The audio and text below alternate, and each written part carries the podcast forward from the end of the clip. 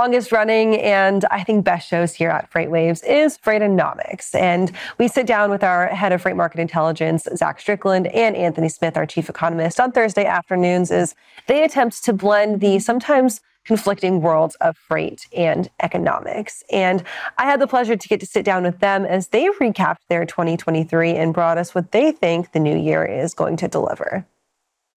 Okay, so we are here on our FreightWaves Now 2023 review show, and I'm sitting at the Freightonomics desk with two of our market mm-hmm. experts, our chief economist Anthony Smith, and of course our head of freight market intelligence Zach Strickland. And I've got to say, it's nice to be on the Freightonomics desk because I feel like I am the third smartest person in the room right now. and with you guys, of course, Freightonomics airs on Thursday afternoons. It's freight, it's econ mashed together. Today, we're going to be talking about that from a full year perspective. And we're going to kind of talk about where we've been in 2020, 23, and maybe not so much as where we're going, but just kind of where we've ended up to end the year. So, Zach, I'm going to start with you because the words freight recession basically define all of 2023, right? And that's a landing point, but it's like a soft landing point for us now. Yeah, I, I, don't know about soft for anybody that's in the space. I think uh, any transportation service provider will tell you the same thing. 2023, thank God it's over. Yeah. um, and, and it's largely due to the fact that we were in an oversupply situation. And, you know, one of our data points uh, displays this probably better than any, and it's the OTRI, uh, the outbound tender rejection index, which is basically just telling us whether or not uh, yeah, if you want to pull it up, they, it, whether or not carriers are accepting requests to cover their freight uh, from the shippers. And it's been you can see the white line there. This is the last five years, and it is it is extremely low. This has been the softest single year from a transportation service provider uh, perspective, even though demand has actually not been as bad as it could have been. Mm-hmm. That's a really great point because we all know that a lot of what was going to happen this year was going to hinge on the resiliency of the American consumer, right? And we sat here mm. at this time in 2022 wondering how much more money can the American consumer legitimately spend, specifically because we were looking at higher interest rates going into 2023. We were talking about the reinstatement of those student loan payments, which started kind of the late summer, early fall. And we were just wondering, like, how much debt is the consumer willing to take on? What does discretionary spending look like? And Anthony, I think I said this last year when we did this. I said the American consumer knows how to do one thing, and that is spend money in the economy. And that hasn't changed at all. Yeah. I mean, when you ask the question, how much money can Americans spend? It's all of it and then some. The limit does not exist. It doesn't exist. if you have that Amex card, they just keep climbing and climbing. And that's the concerning thing because, um, of course, we're starting to hear concerns around, you know, recession, no recession. The big talking point was recession this year. Now, it's a lot of talking points around, uh, and I keep saying this, you know, a soft landing, which I am hoping for a soft landing. And I don't know everything that would kind of go into it, whether it just kind of be delaying the inevitable, but also right now would be the wrong time to call for a soft landing if we just came off of the peak of of, of a potential GDP reporting number mm-hmm. of over five percent in the third quarter. Now it's not to say, all right, the the game's been won. We're potentially at halftime here, and so going into the first quarter here, I think there can be some dangers in thinking that, okay, we've already did it, we've already won, everything's secure, and consumers continue to spend as they have been with uh, spending on, of course, goods and services, services especially. Thanks, Taylor Swift, throughout the summer of 2023 and then going into some of that holiday spend in the latter half of the year. It's almost like a false sense of security, right? Definitely. Okay, okay. So, of course, you know, this leads into the conversation about inventories. And coming into this year, a lot of companies were really kind of stacked on their inventories. And we saw a lot of this destocking trend going on. And it led to this question of demand planning. And everybody was like, man, we really kind of overshot our expectations for this. Looking at inventories, Zach, for where we ended up the year, do you think that now moving into 2024, people are a little bit more cautious? Did they get it right with some of that destocking? Or are we at a point where, again, we just don't know? Yeah, I mean, inventory was kind of the thing that we entered the year thinking, okay, we think the market is going to turn because this destocking will have flushed out by the end of the year. Uh, the problem with that is nobody really talked about how much additional capacity grew. So it, it's it's the inventory situation is still pertinent, and I think moving into next year, it will still be a pertinent thing. But it's because transportation capacity is so cheap like they can get away with this just in time style demand planning mm-hmm. versus that just in case demand planning that characterized the majority of 2021 uh, and I guess the first part of 2022.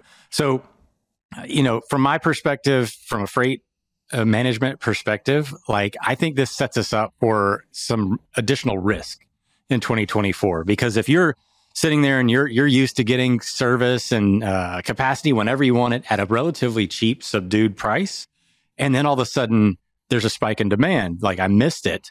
Uh, I think the later we get into 2024, the more likely we are to see a significant capacity crunch event.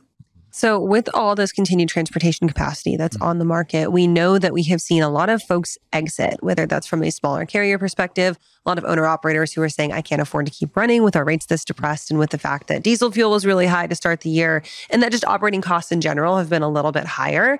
Do we still need to see this mass capacity exit before we start to see the flip of the market next year?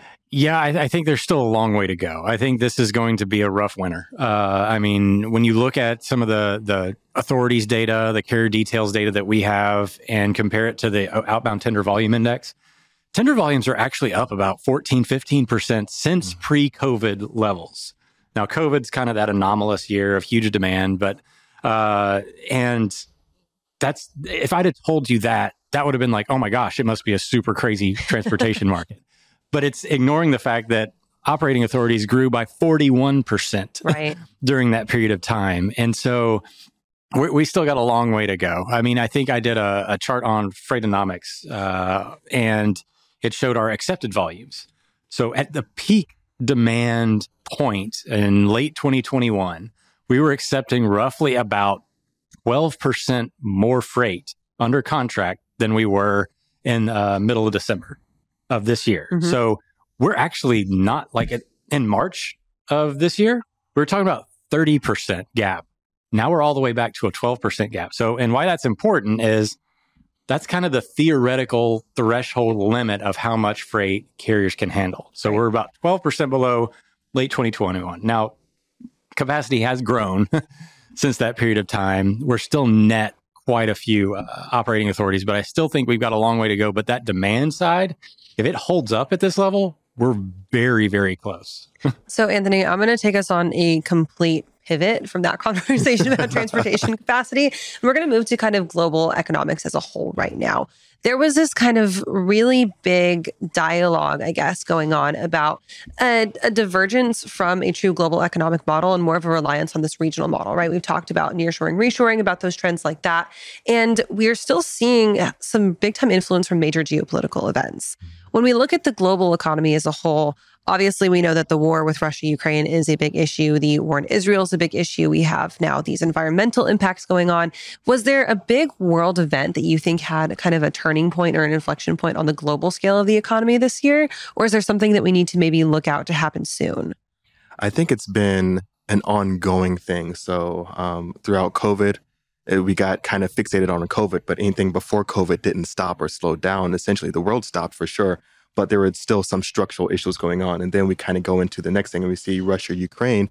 And that didn't mean that COVID came to an end, but the news cycle definitely stopped talking about it. And then we see, of course, what happened with Israel Palestine. That doesn't mean that the COVID impacts are now gone or inflation is finished or that Ukraine and Russia is now over, is just adding on to everything else. So I think there wasn't one huge thing this year, but I think it continues to compile and, and add on to each other. And I think that big thing is really starting to weigh on, I think, the overall macroeconomy as a whole. Not really most so in this overall numbers, but I think in just what people's minds are on and then really what's really being paid attention to in terms of a problem being solved or issues being worked towards. I think it's interesting that because that is kind of the mindset, right? Is that something stops, it happens, we stop talking about it, so it doesn't exist anymore, but it still exists in right. the background and with its impacts. So, looking at the year as a whole, and we'll kind of round it out here winners and losers, either from a company perspective or an industry perspective, or even just like a segment of transportation perspective.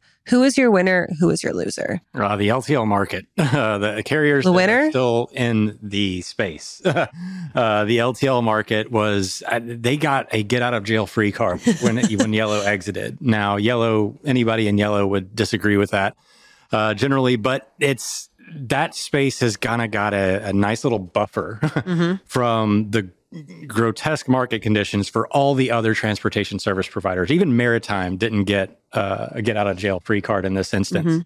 Mm-hmm. Um, so they they they were able to keep their rate increases in place. They actually got rate increases this year, which is something they were not expecting to do. Uh, not in the scale that they got them so far. So I think they got the the W's there. The losers, uh, I think brokerages overall yeah. uh, were definitely the ones that felt this year the hardest of anybody else. Um, carriers obviously a close second in that in that situation, but the brokers I think had one of the worst years in their existence, just because of the nature of the volatility swinging so hard one direction. They don't have you know all this the tender rejection rates being as low as they were meant there was nothing left for them, mm-hmm. and with uh, a lot of the shippers out there being snake bit from the pandemic era where brokers didn't have control of the assets. Now, the, a lot of those shippers bled back into a carrier that is now very, very capable of handling all of their business. Yeah. And that really hurt the uh, the broker's ability to get volume. So winner LTL, loser the brokers. Anthony, winner for you, loser for you. I think there's been plenty of losers throughout 2023. Um, of I think when we're looking at, of course, you have to look at the financial market, Silicon Valley. That was a very scary time, I think, uh, throughout 2023 that we've happened and a lot I think people forgot about it. The SVB bank failure? Yes, I, I that was genuinely forgot about it. that now. was a huge one. And then this was just an example of what we've been talking about. So I would say that there are um, areas like that. Um, but I think with the guys that are winning right now, we're looking at companies that have been able to keep their financials under control and continue to continue to push forward. I think on the macro side, we're looking at consumers a lot of people that are in position to be, I would say, I want to say losers, but at risk, don't know they're at risk just yet because mm-hmm. I think there is so much of a mentality that, hey, you know what? Uh, we've beaten this uh, inflation thing. There's no recession. And I think those are going to be folks that are going to be at risk the greatest once we get into 2024. Well, guys, thank you for being here for this recap of Freightonomics 2023. Of course, we can catch the show Thursday afternoons right here on FreightWaves TV, wherever you listen to your podcasts and on our YouTube channel. We'll see you guys in the new year.